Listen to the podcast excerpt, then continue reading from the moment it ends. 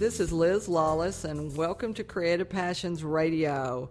Uh, we're happy to have you today visiting with us and listening online on internet radio.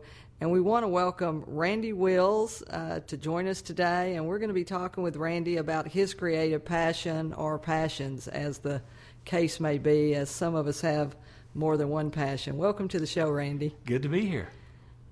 Thanks so much. So we'll just start uh, right off the top. What's your number one passion? Well, besides Don and the kids and the family, that's I mean, true. I know that's your main thing. But, exactly uh, right. I've got a wonderful family and uh, some talented uh, kids uh, and stepkids. But uh, they are all musical, and part of that has to do with my passion. Since I was just a young boy, uh, growing up in a musical family, second generation, third generation, uh, all about music. And so I, I knew early on as a boy in the 50s, if I want to share my age, of uh, my love for music. It was all around me, and I thought uh, everybody did music. So I wanted to do it.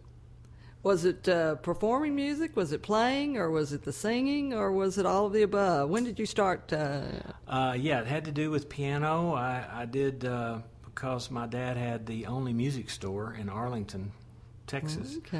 Uh-huh. for about 10 years or so, from uh, the mid 50s to the mid 60s. And uh, I grew up playing on some guitars, uh, bass guitars, ukuleles, uh, working in the store from about age 10 on. I learned how to sell guitar picks and, Uh-huh. and uh, pick through the string drawer to find the right guitar string to go on a guitar and that kind of thing. But uh, ultimately ended up uh, being the piano for me. So I started taking lessons when I was age seven and took for eight years till I was 15 and had some great teachers along the way. A couple of them um, still alive and with us today in their 80s. Uh-huh. But um, I, uh, my last teacher, uh, Jack Taylor, uh, I studied with him about three years, and as time went on, he uh, he was trying to teach me all the good stuff, the classics, the, the correct, uh, legitimate approach to playing piano. And I got down that road a little ways, and, and but my ear took over. yeah. And he loved to fuss at me about halfway through the lesson. He'd say, "Now wait just a minute. You're not reading that music. You're playing that by ear, aren't you?" And so, eventually, I uh, bailed on the lessons and started playing by ear off the cuff, and uh, kind of been my passion ever since. Well, I took lessons too, and we always had to play all those classical things, you know, and all of us always wanted to play something else. But, uh, but I, I appreciate it now because I can read music and I can sing songs. Yeah. I can recognize a lot of things, and Yeah. so it really was a great uh, education. And I think every kid ought to learn how to play some kind of musical instrument, don't you? It's- Absolutely, It's a shame that some of that's missing from families today. We're so caught up with uh, electronic gadgets and other things, but. yeah, uh, I like the old school approach to that, and because my dad did have the uh, music store in town, and that evolved into uh, sort of adjoining buildings that included a piano store okay. and teaching studios. Then I started teaching uh, when I was in high school, just little kids Wow, and beginners, and did that for about four years. And uh, all I had to figure out was that. Uh, in the 60s, you could charge $2.50 for a half hour lesson. That's five bucks an hour. Five bucks an hour. And most of my pals in high school were were uh, working really hard mowing a yard for two bucks or maybe three. So Right. uh, I taught for as long as I could till I graduated and uh, headed off to college. Uh-huh. Great, great. So from that point, uh, did the, did it change, or was music always when you went out to college and kind of were out there in the world? Did uh, did some other things come along and interfere with that, or did you or did you always just continue the music stuff? And that Well, was- I stayed in music, and uh, because of my uh, family background um, in gospel music, it's the gospel music branch of the Wills family. My granddad, Aaron Burr Wills, was first cousin to Bob Wills, the king of Western swing.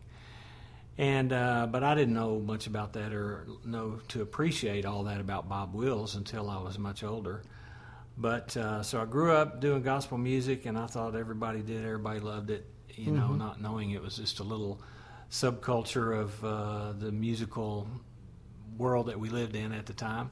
Uh-huh. But uh, in high school, I started playing uh, jazz and learned Oh, about that. About the same time I quit taking piano lessons. As you started and uh, and talked the band director in. I think he bent the rules my junior and senior year because he let me play with their stage band, even though I was not in the band class or in the marching band. Everybody Mm, okay. else had to be in the marching band, but he let me come along and play. And so uh, that was a great experience for me. We went off to a tri-state competition one time down in Brownwood, Texas, Uh-huh. and uh, I came home with a little trophy that Right. said I was the best jazz piano player, and so Uh-huh. kind of started down that road. Way back then, late '60s, early '70s. Great. Okay.